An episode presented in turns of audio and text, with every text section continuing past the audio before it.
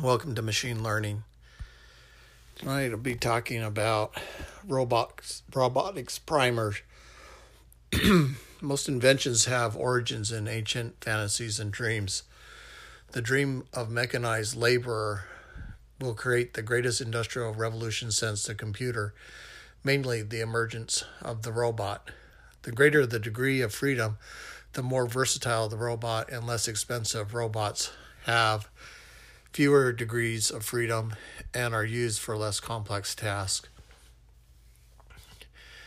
You know, when you think about how many tasks that a robot can do, um, it's not just pick up a piece and move it over. It's um, robots can design other robots, they can build other robots, um, they can connect wires they can put wires in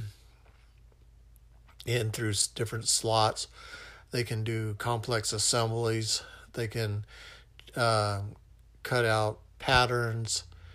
They can do many complex CNC tasks, but not only that, they can also uh, do tasks that require a great deal of dexterity, uh, recall, and sequence patterns.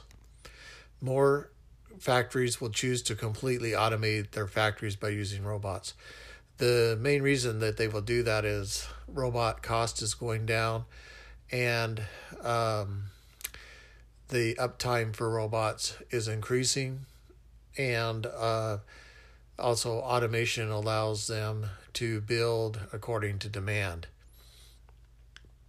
The Yamazaki machinery Works factories require few workers and robots operate independently in the evening with only a security guard supervising sec- security. And the company operates on its own assembly com- component parts for machine tools. And when you and so there's uh, possibly thousands of or even millions of configurations that are possible and each of those configurations and combinations can be programmed and the robot can perform those assembly of, of those parts in by itself or in conjunction with other robots. Teaching a robot to work can be much simpler to train than a human. For example, a welding robot can be shown by a master welder a manual technique and procedure and the robot can repeat the technique perfectly, perfectly after that. Robots can learn skills that take humans years to learn. Um, in the past, we've been talking about uh, conditional learning versus reflexive learning. And uh, in the case of reflexive learning, the robot has programmed to different states and it moves through those different states in response to different stimuli. Um, whereas conditional robot, um, the robot is given goals and it attempts to imitate or learn through imitation to achieve its goal. One of the earliest substitutes of robots for humans was in die cast operation, where robots logged over 1 million hours. Also, robots have been used to operate injection molding. In 1980, 4,500 robots were sold and reaped uh, $10 million or $100 million.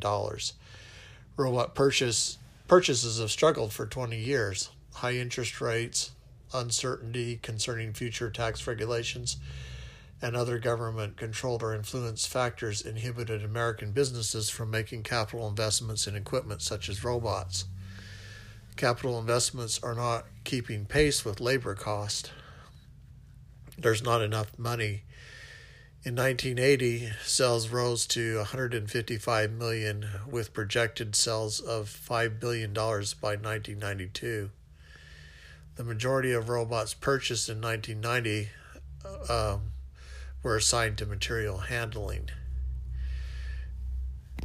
And that's where they seem to find. But uh, now with the automation interest and the increased sophistication of deep learning networks and reinforced learning, robots are going to find many more tasks than uh, just material handling.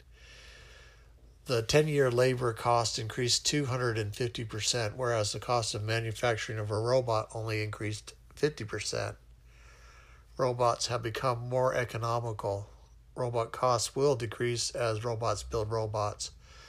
Fujitsu, brand new facility in Japan, is a company where robots build robots. As computers begin to use CAD CAM to solve problems reserved to humans, more robust robot designs will emerge and production costs drop. Computer microchip control of robotic movement has greatly simplified the task of programming robots. Multiple tasks can be programmed and downloaded into a robot and tasks are are very reliable because robots do not vary in the way uh, they work once programmed, and, and those that includes exact uh, lathing or precise cutting. They don't vary. Downtime for a robot must be less than two percent. Therefore, robots must have less human intervention to keep operational. Software and programming fixes must be remotely downloaded. Robots must be connected to central computers that monitor the status of the machine, and the robot must have self diagnosis and possibility of self correction. If a robot diagnoses a problem starting to emerge with one of its components, it can broadcast the problem to the central computer, and the central computer can have another robot deliver the failing component, replace it, and continue operations. As software scheduling becomes more real time, redundancy can be built into the operational line, allowing a failing robot to be replaced by another robot of equivalent capability through a polling system and logistically arrive on site without congestion uh, without congesting the production flow. While the defective robot is repaired, robot redundancy, and self diagnosis will play an important role in preserving uptime. Robots' return on investment maximizes when applied to large batch production.